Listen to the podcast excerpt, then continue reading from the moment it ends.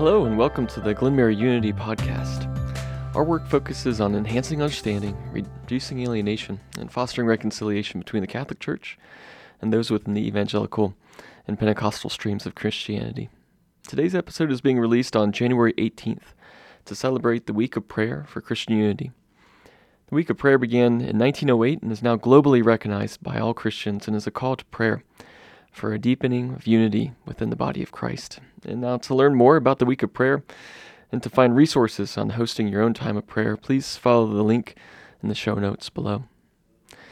We're also excited to release this interview in partnership with our friends at New City Press. New City is continually releasing wonderful content, both published books and digital events, on various topics, including ecumenism. We wanted to co sponsor this particular episode, as within it, I'm speaking with Dr. Stephen Harmon of Gardner Webb University, who recently published his book, Baptists, Catholics, and the Whole Church Partners in the Pilgrimage to Unity, which is published through New City Press. Steve is a Baptist theologian who writes and lectures extensively on ecumenism. He also serves on the Baptist World Alliance and their dialogues with the Pontifical Council for Promoting Christian Unity, which is the Vatican's ecumenical office. Within our conversation, we dis- uh, discuss his newest book, A Hopeful Vision for Ecumenism and the Church, along with ways that receptive ecumenism, which we've talked before in previous episodes, and local communities can play in the work of Christianity. I would encourage you to check out Steve's new book, as I really enjoyed it and was encouraged by the vision it painted regarding the pilgrimage of Christianity. I'll be including the link for the book in the show notes below. But for now, Please enjoy my conversation with Steve Harmon.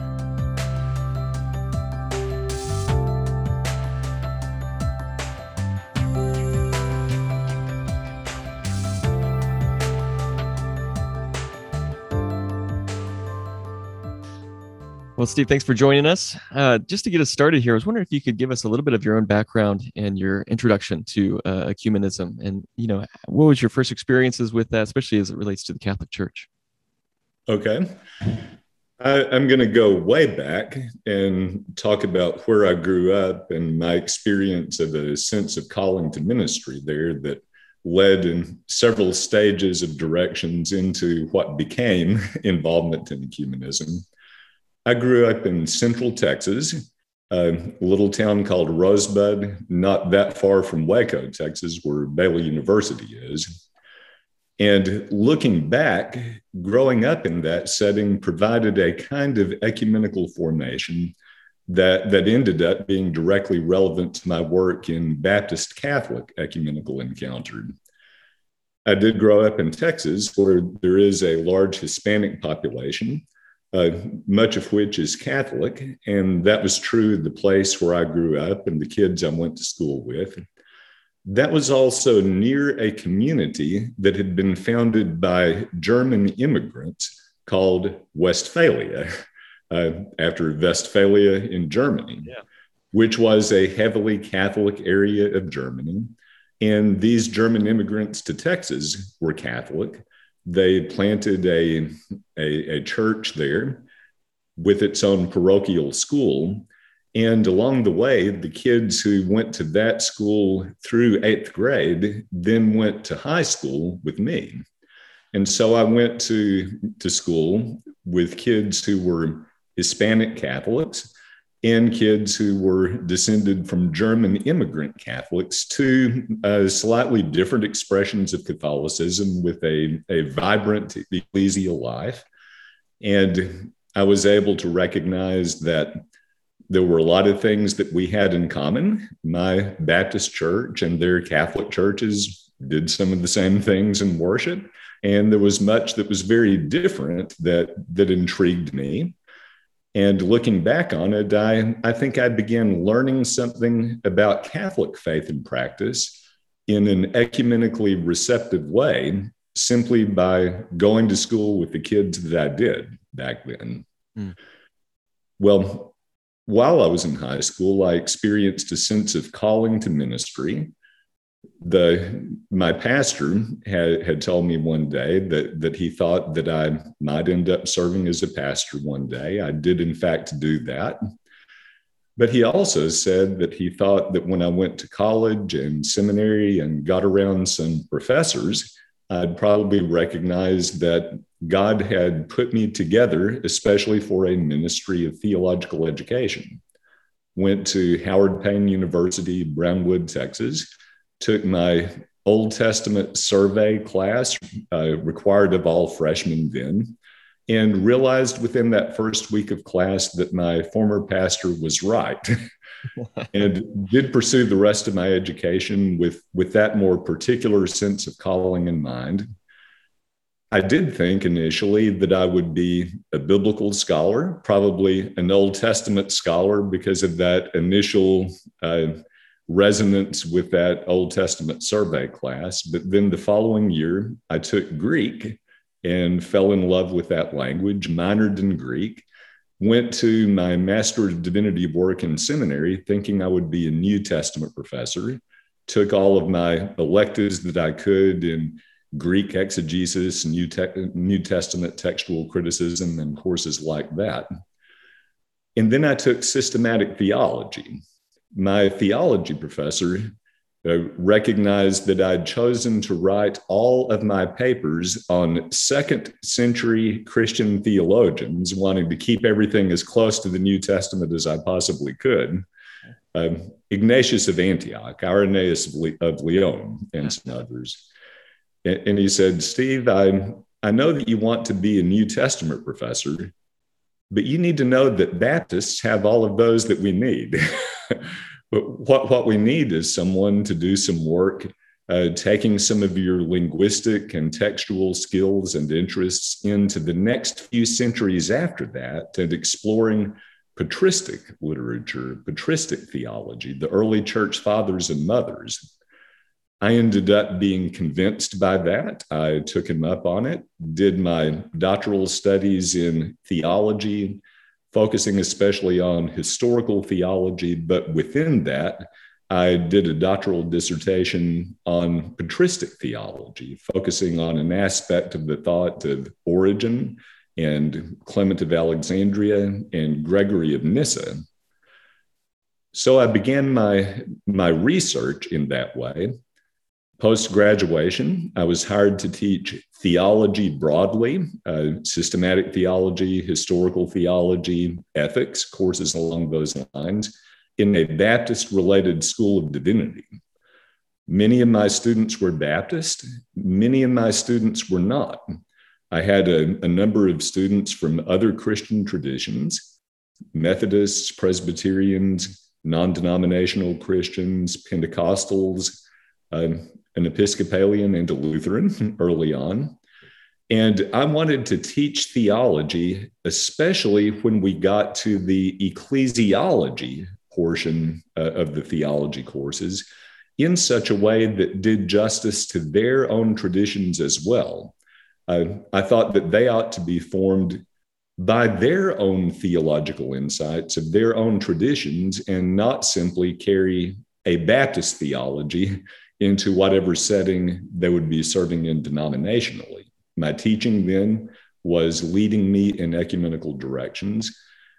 I was also wrestling with the tension between the period of my historical research, patristic Christianity, and Baptist faith and practice. Baptist faith and practice had, had long prized the New Testament uh, as the, the means by which we reform the church, the means by which we are figuring out what it means to be a church that is fully under the rule of Christ. And we had a tendency to skip over everything that came later, especially if what came later uh, looked like it was a corruption of pure New Testament faith and practice. And that meant that there was a good bit of tension between how Baptists read what they saw of early Christianity in the New Testament and some of the things that came after the New Testament and early Christianity. Um, I was doing a lot of my, my research and writing then, wrestling with how Baptists might receive the larger Christian tradition as their own heritage. Hmm. Well, about the time I was doing that and moving in more ecumenical directions in my teaching, I received an invitation from the General Secretary of the Baptist World Alliance to be part of an ecumenical dialogue that we had launched with the Anglican Communion worldwide. They especially wanted uh, at least one Baptist member of the commission to have some expertise in patristics, because that was also a period that was uh, influential for and prized by the Anglican tradition. I participated in the North American phase of that dialogue in 2002. We met in Wolfville, Nova Scotia. And in the experience of being a part of that dialogue, I experienced something of a calling within my calling to be a theological educator. I, I came to realize that all kinds of threads in my theological education, my background, my interests, uh, my teaching and research were intertwined and uh, pulling me toward involvement in this form of ecumenical encounter. It, it energized me, it excited me, it, it made me feel as if I, as a theologian, were able to do something rather directly to make a difference in the life of the church. And, and that led to a subsequent invitation to be a part of the Baptist Catholic International Dialogue, we had a phase two series of those conversations, 2006 through 2010, that I was a part of. We're in the current series right now that began in 2017 as phase three. But I was also invited to be part of some pre conversations exploring the possibility of dialogue at the international level between the Baptist World Alliance and the Eastern Orthodox churches, as well as uh, um, involvement on the Faith and Order Commission of the World Council of Churches representing the Baptist World Alliance. So that's kind of a long winded uh, summary of how I got to where I am right now as a Baptist ecumenist writing about Baptist Catholic ecumenical relationships. Yeah, no, this is wonderful. This is I I didn't know this whole backstory. Um, I knew a, a, little bit about it, and you mentioned it a little bit within your book, which we'll get to. Uh, if I could ask, is is um, an interest in patristics or the church fathers, which you know is um, at the period following uh, the the writing of the New Testament and how the early church was interpreting these and living out the gospel, is this uh, something that you see becoming more uh, of interest within the Baptist circles you're in? Were you were you kind of a trailblazer in this way, or is this something that's kind of in the water within Baptist thought? I'm not the first one to do this, and um, I'm encouraged by the fact that I'm not the only one doing this now. There, there was a still living, uh, long tenured Baptist church historian named Glenn Hinson. Uh, Glenn Hinson taught at the Southern Baptist Theological Seminary in Louisville, Kentucky for several decades. After some uh, shifts and controversies within the Southern Baptist Convention. He finished out his career teaching at a, a, a, then newly founded seminary, the Baptist Theological Seminary at Richmond. He had long been interested in patristics. He was a patristic scholar himself, but especially the, the riches of spirituality within that post New Testament early Christian tradition back in the 1960s, he began taking his students to uh, the, the abbey where Thomas Merton was a monk. Oh, yeah, uh, his students met Merton. Uh, even after Merton's death, he continued to take them there.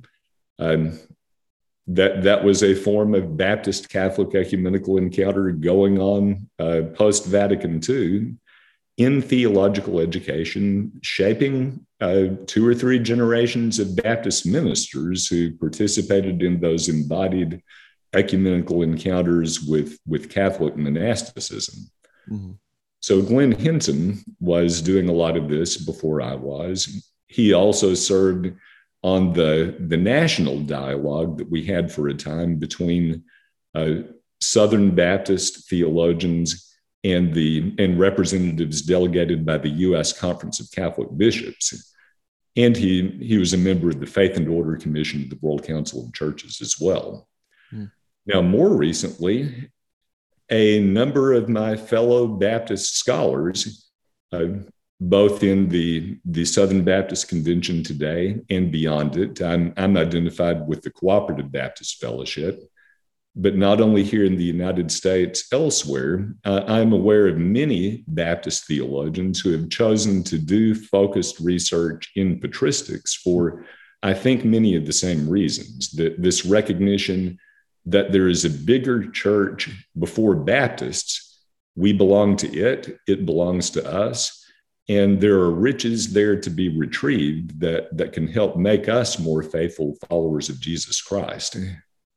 Yeah, I, I love that. I was um, just thinking about how important it is to retrieve that rich history and recognize it as, uh, you know, all of uh, Christians' history. You know it's not just simply like an orthodox history or catholic history.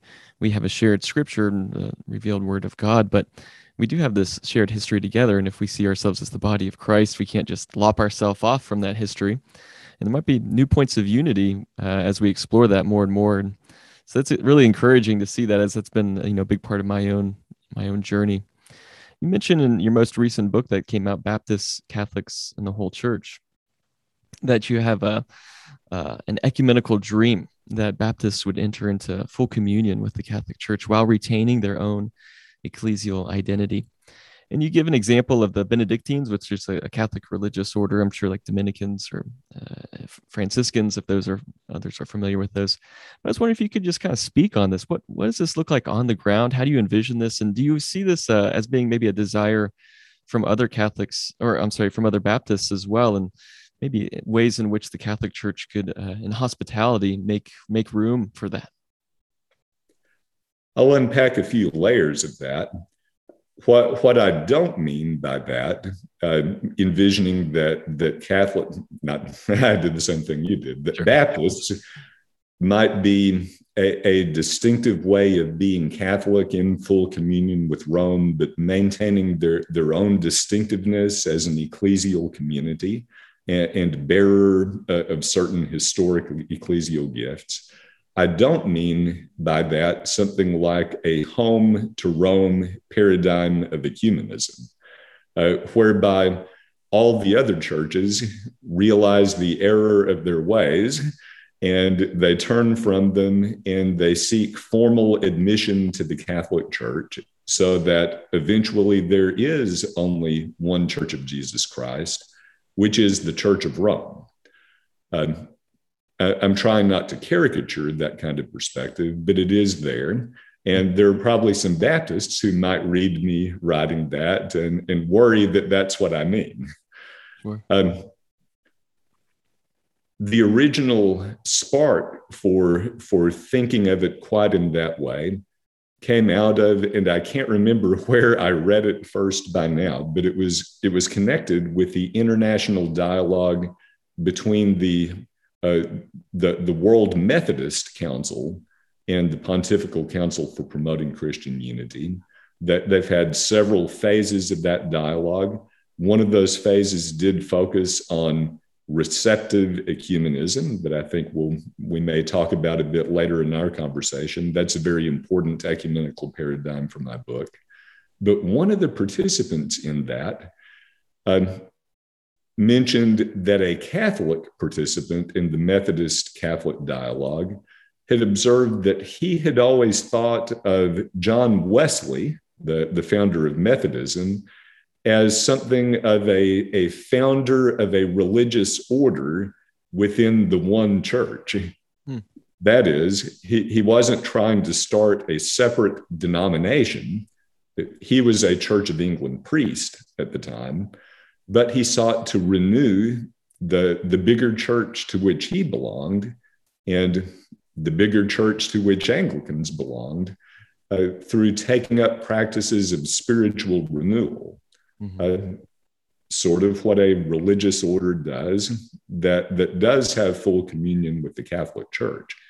Well, I kind of took up that idea and, and ran with it, and suggests that and suggested that however we get to uh, a fully visibly united church in the ecumenical future, whatever that looks like, it might involve something like each one of our currently separate traditions which does have a distinctive historical journey as a people of God uh, that has shaped each one of the denominational traditions in particular ways so that each one of them uh, uniquely bears some ecclesial gifts that are not exactly preserved in the same way in other denominational traditions.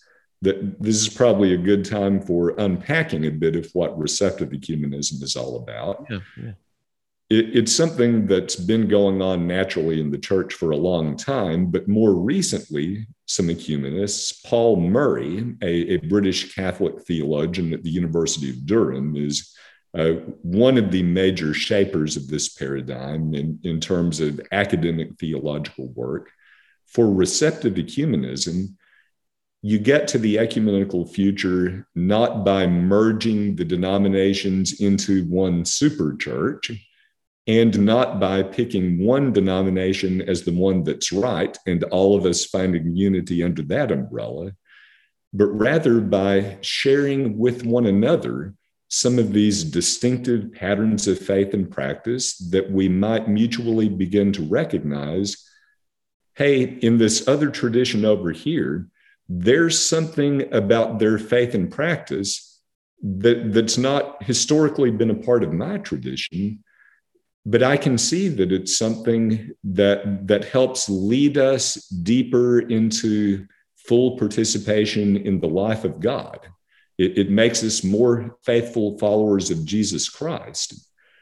Perhaps we could receive that gift into our own tradition without giving up some of those unique ecclesial gifts that make us the distinctive people of God that we are.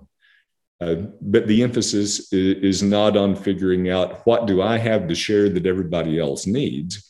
What does my tradition need that others may be able to give us? As each one of the traditions begins to do that, uh, perhaps in a more natural kind of way, perhaps in a spirit guided kind of way, we may end up becoming more and more like each other in faith and practice so that someday in the ecumenical future, we may wake up and realize we are like each other. Uh, and there are ways in which we are different from each other that are good differences to keep happening. But some of these denominational divisions really now are very artificial. And full communion may, in fact, be possible without giving up who we are. That, that's something of what I mean mm-hmm. by Baptists may be functioning like a religious order that, that has its own way of life, its own common rule that other religious orders don't have. And yet, that community following that common rule is in full communion with the church. Yeah, I, I really appreciate that. And as I kind of think of like an, an image in my mind, it's so prevalent within much of uh, ecumenical dialogues and writings especially within Vatican II, is the idea of the, the pilgrim church. And that mm. as we pilgrim together, as we move forward together closer to Christ, experiencing the life of Christ within each other and each other's traditions, we might find ways in which you know the the gifts that are alive, the gifts of Christ that are alive within another tradition, might meet the the areas of need within my own and this is the idea of receptive ecumenism but you can't uh, you can't foster a receptive uh, posture within a kind of catholic triumphalism where we're all going to be this one uh, everybody has to change everything they are in order to come back together to this one uh, monopoly if you will.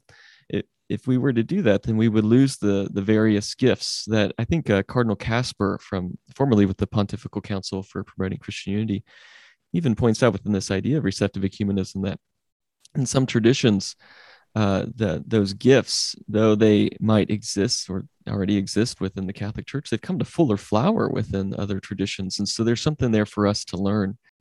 And you you kind of mention um, this idea within your book as well of a you, I think you use the phrase a thick ecumenism, mm-hmm. and rather than a lowest common denominator uh, denominator of unity. And I think it's important to to see how this is connected to receptive ecumenism. Uh, because some people might hear that and hear it as a relativism, uh, which it's certainly not. But I'm sure you could spell that out really well for us how how we can move towards a thick ecumenism. And you mentioned also the Catholic Church's role within that, and give some uh, imagery of uh, the church as a community of Trinitarian participation.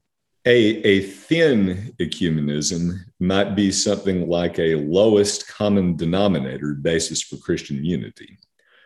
And there, there probably is some fear that that's what the ecumenical movement is about. We're, we're, we're going to, to give up all kinds of important things in order to have a weak, watered down, um, whatever we can find is the minimum that we share in common, that would be the basis for Christian unity.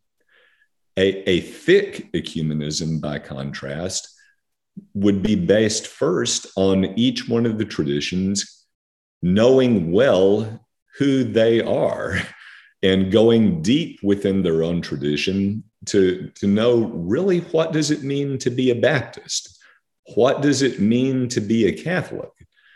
Our, our unity shouldn't be based on then uh, eliminating all of those things that makes Baptists and Catholics different. And when we finally find two or three things that we do share in common, then we've got a basis for unity and uh, our divisions can cease. That, that's not how it should work. But rather, we, we first figure out how we are different and why we are different and get a good sense of uh, understanding one another one another's differences without false understandings with, without caricatures uh, clearing up misunderstandings we have of each other.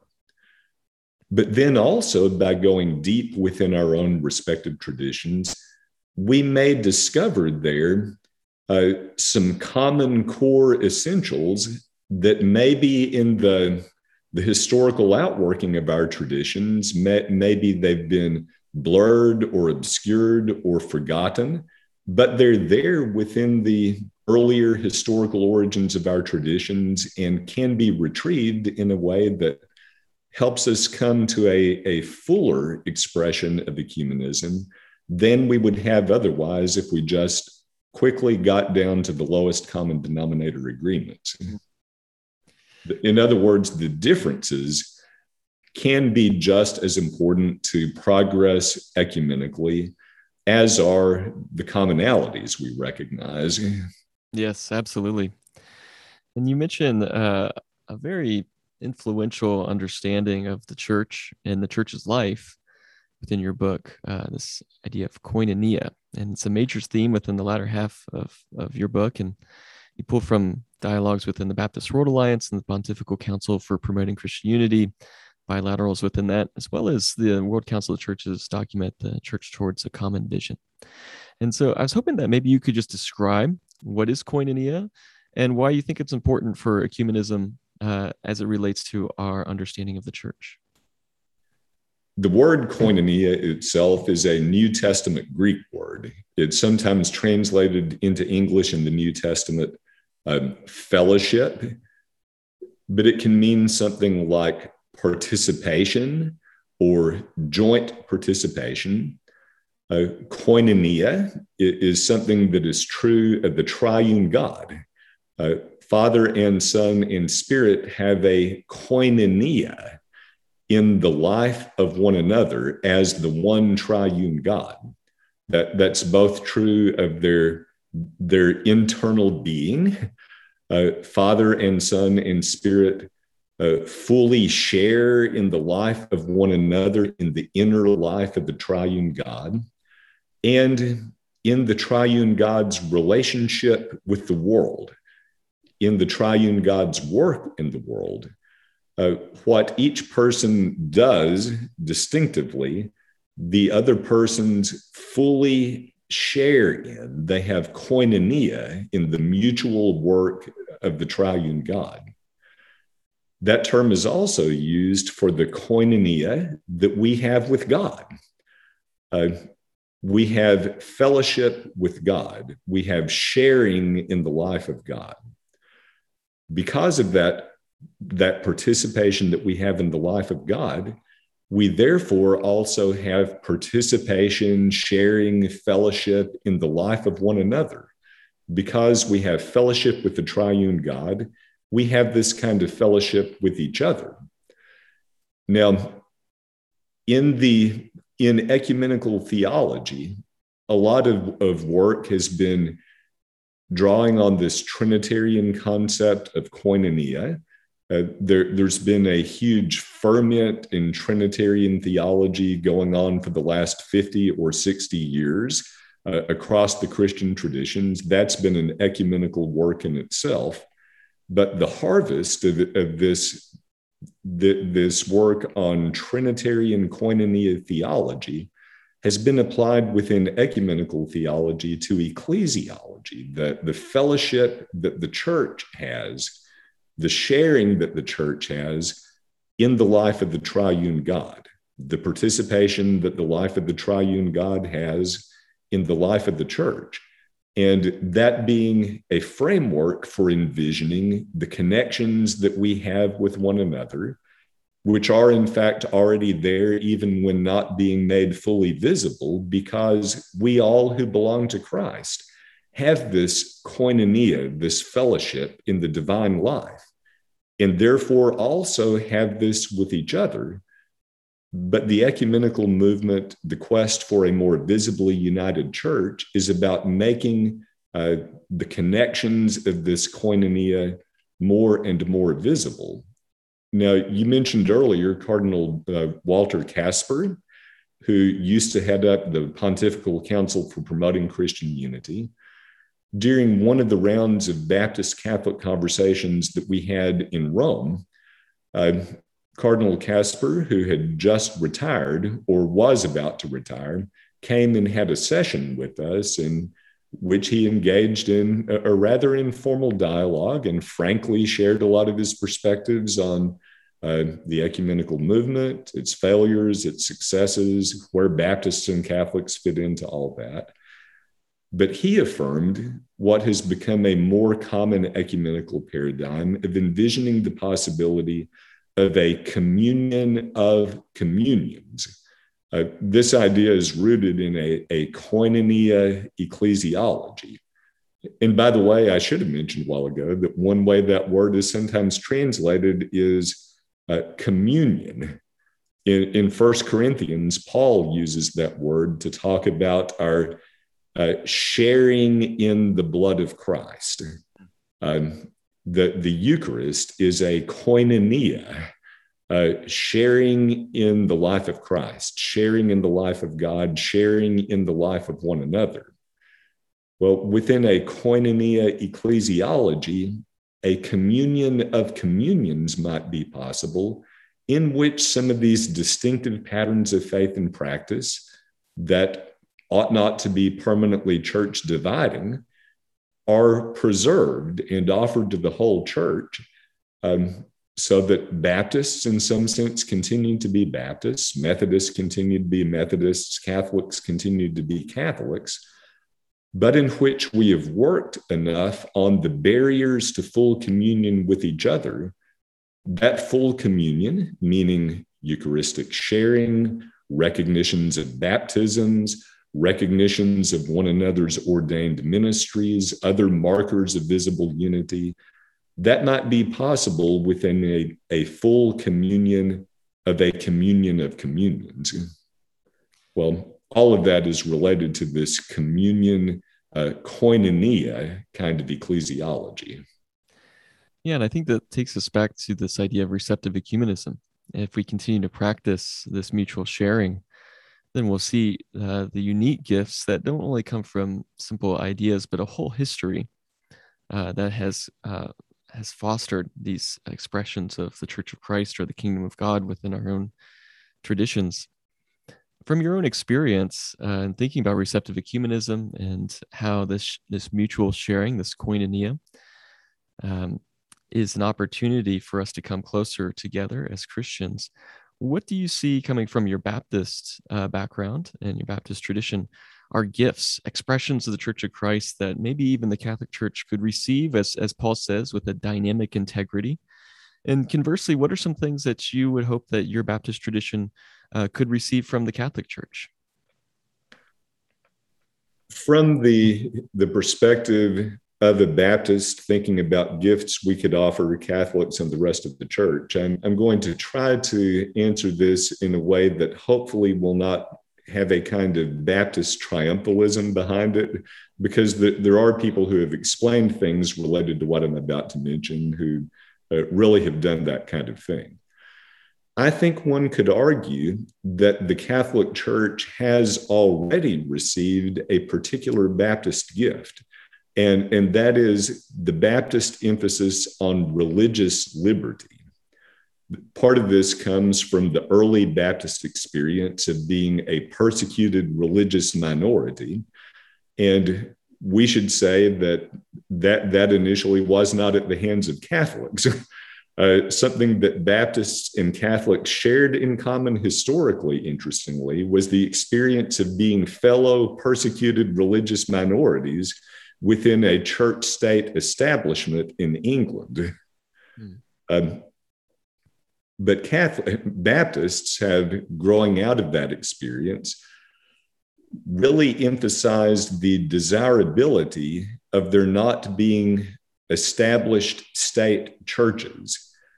Uh, that they have prized conscience, uh, freedom of conscience, that they sought for themselves within England initially uh, a freedom that they did not have under the Church of England and under this church state establishment in England to follow where they believed the Spirit was leading them in their reading of Scripture uh, to configure their life together under the rule of Christ. And that led them historically to advocate that others ought to have that kind of liberty too, that uh, there, there ought to be something of a not not a division not a complete isolation from one another but a kind of separation between church and state that would afford religious liberty to people living in a particular place under a particular system of government to uh, to embrace their own religious convictions to embrace their their own uh, tradition. Now, this is where I want to avoid some Baptist triumphalism, but one could argue that because of the influence of Baptist and free church Christians on the American experiment in religious liberty, which was experienced uh, up close and personally by the Catholic theologian John Courtney Murray, who taught at, at Yale University, Yale Divinity School who was the principal drafter of what became the Vatican II decree on religious liberty, Dignitatis Humanae, uh, on human dignity, with religious liberty being something that is a part of uh, guaranteeing human dignity, respect for human life, and uh, the freedom of religion for humanity. One could argue that Murray was influenced in the way he crafted things theologically in what essentially became the Vatican II decree by his experience living in the United States in a system uh, that guaranteed or sought to preserve uh, or safeguard religious liberty that had been influenced by Baptists in some other free church traditions. One could argue that in some fashion, Baptists have offered to the rest of the world this gift of religious liberty in a way that the Catholic tradition has received. So that um, Pope John Paul II, for example, in, in referencing Dignitatis Humanae, in, in his encyclical Ut Unum Sint, that they may be one, his encyclical on ecumenism, he mentions there that, that there is a sense in which religious liberty is a precondition for ecumenism. Unless people are free to embrace their religious convictions, there cannot be the kind of authentic ecumenical encounter um, that, that's desirable for the progress of the ecumenical movement. So that's one example of a, a gift that I think the, the Baptist tradition offers. Baptists have not always uh, ideally represented this other gift that I'm about to mention. But because historically Baptists had the experience of being kind of on the margins of British society, persecuted within that context, they have, at their best, although we've not always ideally done this, uh, come alongside others who are marginalized, who are pushed to the margins of their society. Um, if I think about the American civil rights movement, there were Baptist failures to do that. There were also Baptists who did, in fact, do that, um, coming alongside oppressed African Americans, giving solidarity to them, joining voices with them. But I think that when Baptists have done that, that is something that the rest of the church could receive as a gift too. I don't think Baptists are the only ones who have had solidarity with the other. Uh, Catholics have done that quite in a quite exemplary fashion too, in ways that Baptists could learn from. And we're certainly not the only ones who have advocated for religious liberty. But those are a couple of, uh, of Baptist gifts that we could offer. Um, what could we receive from Catholics? I think uh, spirituality, patterns of, spiritual, of spirituality that originate within Catholicism, that, that have been preserved by the Catholic traditions, are, are things that Baptists could well receive and have been in the process of doing so. In, in my own Baptist related divinity school, uh, our professor uh, of spiritual formation has students learn the practice of lectio divina, uh, in, a very disciplined kind of meditative reading of scripture, listening for the voice of the Spirit speaking through the scriptures. That didn't originate with Baptists. Uh, our professor, she is intentionally uh, receiving that from the tradition of Catholic spirituality and offering that to Baptist students and others uh, as a way of reading scripture that can draw us more fully into the divine life. Patterns of worship, uh, the, the practice of following the full Christian year, preaching from the lectionary of readings. Uh, that that's a, a practice of Catholic worship that uh, some Baptists have received in a, a very profitable way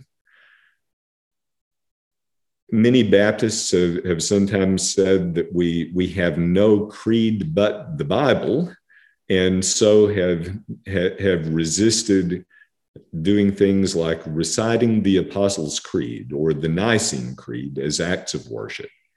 However, there have been Baptists who have done that. When, when the Baptist World Alliance was founded in 1905 at their first assembly, their, their first president invited the, the participants to, to rise and repeat after him the Apostles' Creed as an indication of where Baptists stand in relationship to the church that is bigger than, than we are. Mm. And there have been other Baptists who have been able to, to receive the, the creed not as coercive instruments of enforced doctrinal uniformity, but rather as concise summaries of the biblical story uh, that is told at length and with rich particularity by the Bible itself. The, the creeds help us be more biblical, and many Baptists have been able to receive the creeds into our own uh, catechesis or teaching, Christian education, and even worship now and then. Just a few examples of that kind of thing. Yeah, I think this is great. And I really like uh, your emphasis on on a particular gift that Baptists give to the whole of uh, the church and all, all Christians. And I actually think that's really uh, an important gift for ecumenism in particular, because oftentimes uh, ecumenism can be in some ways uh, just seen as an academic project or something that's done through a particular hierarchy or it's just this this one person's interest but you know I, I don't really have an interest in that. I don't really have any say in that. But if you emphasize the idea of a religious liberty you're kind of pulling on a, a bit of a personalism in that a sense of how is god speaking to me? And so some thinking in my own catholic uh, history ignatius of loyola would have a big emphasis on the idea that God is speaking to us right now. And uh, Lectio is a great example of how the Word of God speaks to us individually. And so it's it's I can see that as being a beautiful gift that opens us up to recognizing that our unity and our movements towards unity and the work of ecumenism can't simply be relegated to um, one subset of the church, but needs to be on the congregational level as well. And that our will and our heart uh, needs to be changed. And Unitatis Studens mentions that there's no ecumenism worthy of the name without a change of heart. And that has to be an individual heart as well as a collective heart, I believe. So I can see that as being a really great gift. As you have been working, I know you, you do uh, seminars sometimes with uh, groups of churches or individual churches. And obviously, within teaching, you're talking to students all the time. What are some things that you would encourage people um, congregations, people on the ground to get involved within the ecumenical movement within their own space? What are some ideas that you've either seen or some things that you suggest to uh, people in this way? Uh, one thing that, that that I think is is terribly important is that ecumenical encounter not simply be what happens at the top level, uh, through the work of formal ecumenical dialogue, whether it's internationally or nationally or regionally. Um, that is hugely important. I believe in it. That's why I'm involved in it. But all too often, the fruit of that is, is simply a written report that may sit on the shelf or may exist out there in cyberspace on the internet, but very little is actually done with it in ways that filter down to the life of, of local churches at the grassroots in their relationships with each other. And I think one way of bridging the gap between grassroots ecumenical encounter and the formal work of ecumenical dialogue is for churches that belong to denominational traditions that have informal dialogue with each other and have produced some of these uh, agreed statements or reports, one place to start would be for pastors, ministers, priests of these local congregations that are in neighboring relationship with each other locally um, to read those statements together as ministers and uh, have some dialogue growing out of that and perhaps envision in, in light of these agreements that we've been able to reach, are, are there some ways that we could flesh this out right here where we live? That, that could involve things like, first of all, drawing some members of their respective churches to, to form a larger study group that they might co lead in which they work through these things. But they might be able to envision, in light of the unity that does exist, in light of the agreements that we have been able to reach, even if there are still some other church, important church dividing differences, are there some ways that we could live this out? Mm. Are there ways that we could more intentionally worship together? Are there ways that we could more intentionally participate in meeting the needs of the community around us so that we're not duplicating resources or ministries, but engaging in some shared ministry? Are there ways in which we could address issues in our community together so that we, we speak with more of a united Christian voice toward those issues? Um, that can also become a way of offering witness together. It, it so happens that in our Baptist Catholic dialogue right now, phase one of that dialogue back in the 80s, uh, had produced a report titled Summons to Witness to Christ, which, which, recognized right at the beginning that we've got very important things in common, uh, chiefly Jesus Christ himself. Uh, we have some common Christological commitments, and we also have in common Jesus' own summons to us uh, to go and teach all nations, to share the good news of God's salvation in, in, in Christ together.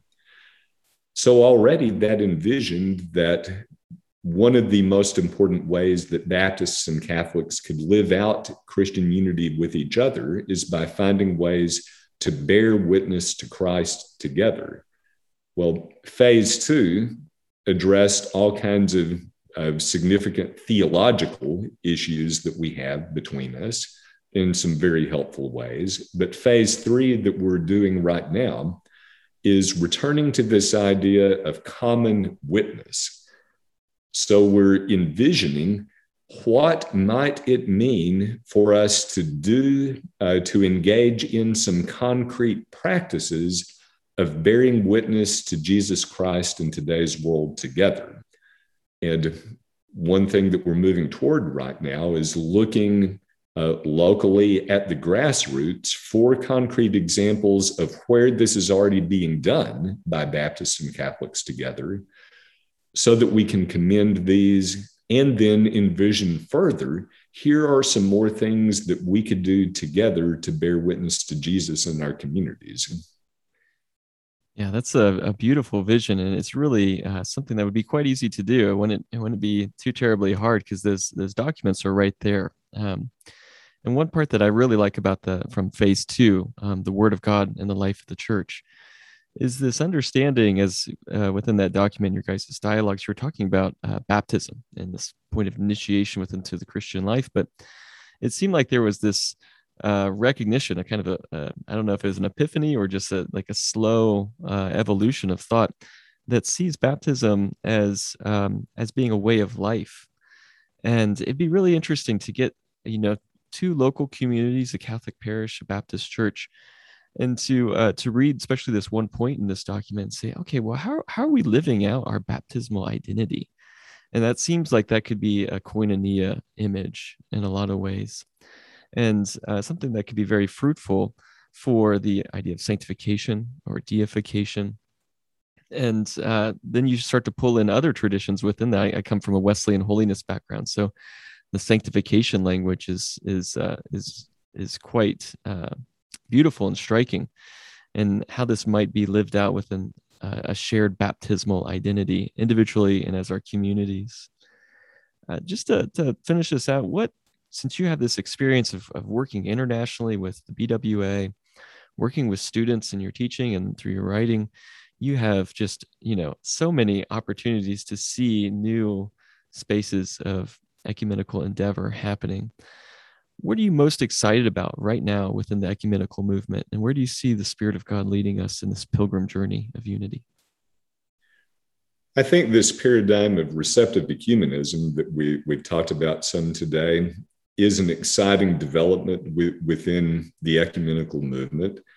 Um, I talk about this uh, a bit in the book. I, I, see my own Baptist tradition as, in many ways, having some openings to receptive ecumenism built into the tradition itself that, that could make it um, a, a way of, of helping Baptists see this as, as something that's true to who they are. And I think this could be for, true for other traditions as well. But for Baptists, th- this is an exciting entree into the ecumenical movement um, because the Baptist tradition, unlike some others, doesn't have a, a single foundational theologian, like, say, Martin Luther for Lutherans or Wesley for Methodists, or say John Calvin for Reformed and, and Presbyterian Christians.